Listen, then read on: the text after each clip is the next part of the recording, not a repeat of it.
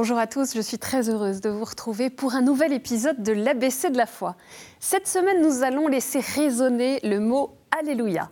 Un mot qui a comme disparu pendant tout le carême et qui réapparaît la nuit de Pâques. Alors que veut dire ce terme? Pourquoi est-ce qu'il est si fréquent dans certains livres de la Bible Et dans quelle dynamique nous entraîne-t-il? Alléluia, vous avez bien voulu nous dire ce que ce mot signifie pour vous. On se retrouve tout de suite après. Alléluia, euh, eh bien, ça fait référence à la religion et donc à la religion, aux problèmes actuels. Et euh, peut-être on peut mettre derrière le mot espérance de quelque chose dans une multireligion. Voilà ce que je dirais dans un premier temps. Euh, le mot Alléluia n'évoque rien pour moi, rien de particulier. Un petit quelque chose quand même, vous connaissez ce mot? Oui, oui, je, je connais. c'est un lien avec la spiritualité, mais voilà je suis très loin de la spiritualité. Alléluia, pour moi, c'est un mot qui signifie béni par Dieu. C'est ce que ça m'évoque dans un premier temps, je dirais. Alléluia, bah, comme son origine l'indique, c'est la joie. Euh, la joie, point final. Vous dites souvent Alléluia? Non, pas forcément. Euh, non, intérieurement peut-être, mais je ne vais pas crier ça à terre entière, mais intérieurement, oui. Alléluia, c'est la joie. C'est ce mot que l'on dit régulièrement. il y a une, attention.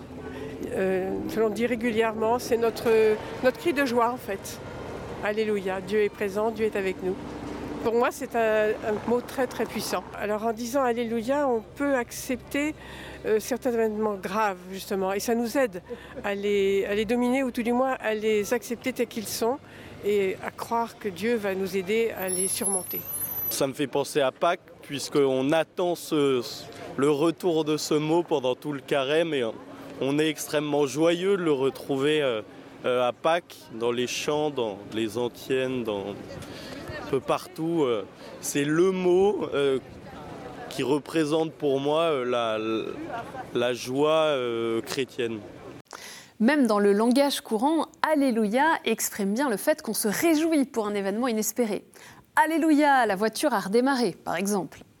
Alléluia, c'est un cri de joie hérité de l'hébreu ancien et de la prière juive. Il est dérivé de deux mots hébreux, Allélu, louer, et Ya, qui est l'abréviation poétique du nom de Dieu, le tétragramme YHWH. Il signifie littéralement louer Dieu. C'est comme un cri de joie qui est lancé quand on se sait sauvé. L'exemple type, si j'ose dire, se trouve lorsque Moïse et tout le peuple hébreu s'enfuient de l'esclavage en Égypte et parvient à échapper à Pharaon et ses soldats en traversant la mer à pied sec qui se referme ensuite sur les ennemis. Le cri de joie et de soulagement d'avoir été sauvé et libéré s'exprime à travers un grand Alléluia. Cette exclamation revient à de nombreuses reprises dans les psaumes, 24 fois pour être précise. On retrouve ce mot particulièrement dans la dernière partie du psautier pour exprimer la louange envers Dieu. La plupart du temps, cette expression ne se trouve qu'au début ou à la fin de certains psaumes, ou plus rarement au début et à la fin. À cause de cet emploi du mot Alléluia, le groupe des psaumes 113 à 118 était désigné par le nom de Hallel, on le chantait pour certaines grandes fêtes, dont la Pâque juive. Un autre groupe de psaumes est aussi désigné par le nom de Hallel, les psaumes 146 à 150. Aussi étonnant que cela puisse paraître, on ne rencontre qu'une seule fois ce mot Alléluia dans le Nouveau Testament, dans le livre de l'Apocalypse. Alléluia est prononcé à plusieurs reprises au chapitre 19, du verset 1 au verset 6. Une foule immense proclame dans le ciel, je cite le début, Alléluia, le salut, la gloire, la puissance à notre Dieu. Et voilà la fin du passage. Alléluia, il règne, le Seigneur notre Dieu, le Seigneur de l'univers. C'est sous sa terminologie grecque que le mot Alléluia a ainsi été adopté dans l'Église et repris dans toutes les liturgies chrétiennes comme une expression de joie et de louange. Cette acclamation a été introduite par Saint Damas pour le temps pascal, puis son utilisation a été élargie par Saint Grégoire le Grand à toutes les messes, y compris pour les défunts, avant d'en être supprimés, ainsi que pendant la période du carême. Car au Moyen Âge, en effet, avant le commencement du carême, on faisait ainsi ses adieux à l'Alléluia comme à un ami qu'on ne doit plus revoir avant longtemps. Aujourd'hui, vous le savez, nous continuons à être privés du chant de l'Alléluia pendant tout le temps du carême, temps de conversion et de pénitence.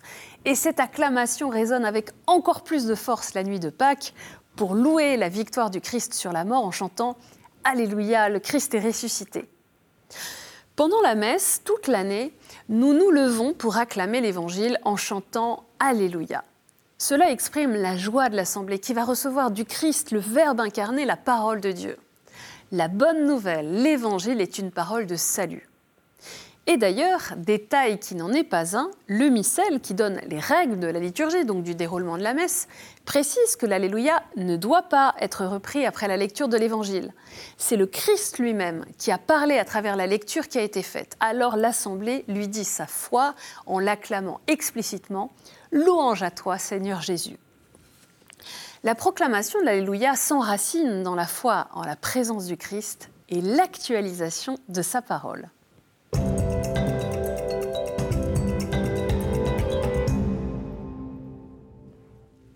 Parmi les différentes caractéristiques de la prière, la louange fait partie des attitudes fondamentales du croyant. La prière des psaumes est d'ailleurs toujours portée par la louange. C'est ce qui a donné le titre du psautier juif, les louanges. Car il fait non seulement entendre l'appel à la prière, mais il en chante aussi la réponse. Alléluia, Alléluia, c'est-à-dire louer le Seigneur. Des traits constants traversent les psaumes. La simplicité et la spontanéité de la prière, le désir de Dieu lui-même à travers, et avec tout ce qui est bon dans sa création, la situation inconfortable du croyant qui, dans son amour de préférence pour le Seigneur, est en but à une foule d'ennemis et de tentations, et dans l'attente de ce que fera le Dieu fidèle, la certitude de son amour et la remise à sa volonté. Saint Ambroise s'émerveille ainsi face à la beauté des psaumes et ce qu'ils nous permettent de vivre quand nous les prions. Qu'y a-t-il de meilleur qu'un psaume? C'est pourquoi David dit très bien Louez le Seigneur, car le psaume est une bonne chose. À notre Dieu, louange douce et belle.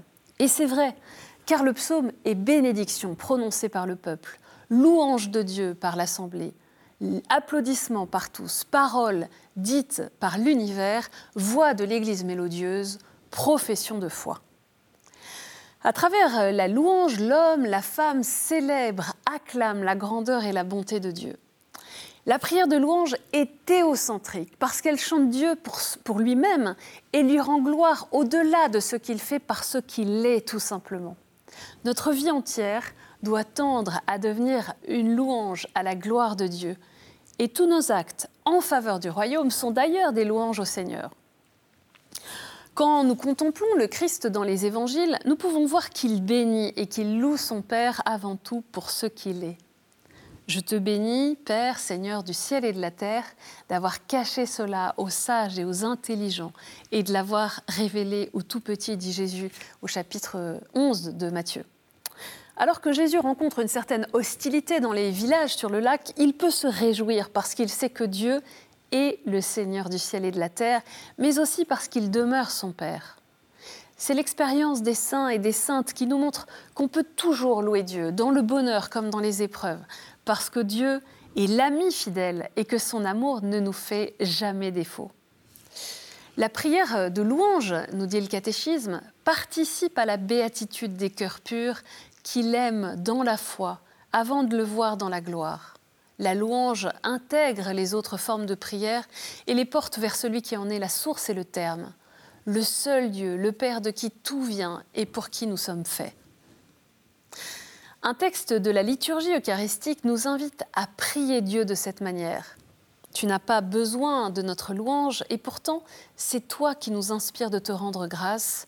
Nos chants n'ajoutent rien à ce que tu es, mais il nous rapproche de toi par le Christ notre Seigneur. En louant, nous sommes d'une certaine façon sauvés. Nous accueillons la grâce du salut que le Christ nous a obtenu. Parce que ce chant de l'Alléluia qui résonne dans le livre de l'Apocalypse est celui que nous chanterons éternellement au ciel et que nous pouvons chanter dès aujourd'hui en communion avec tous les saints.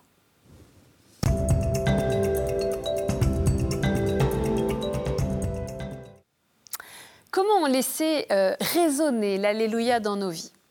Première proposition, et si nous mettions un Alléluia permanent au fond de notre cœur? Pour ça, vous pouvez chercher une mélodie d'Alléluia qui vous plaît, l'écouter, la fredonner, et avoir ainsi au long de la journée cet hymne de louange qui résonne intérieurement. Et si nous faisions aussi l'expérience de louer Dieu chaque jour pour ce qu'il est? Petit exercice pratique, chaque matin, 5 minutes de louange gratuite pour bénir le Seigneur, le louer. Et puis nous pouvons aussi composer notre propre hymne de louange, notre propre Alléluia, en nous laissant inspirer par l'Esprit Saint pour poursuivre la louange portée par la victoire du Christ ressuscité et par la communion avec tous les saints qui l'ont suivi et servi au fil des siècles.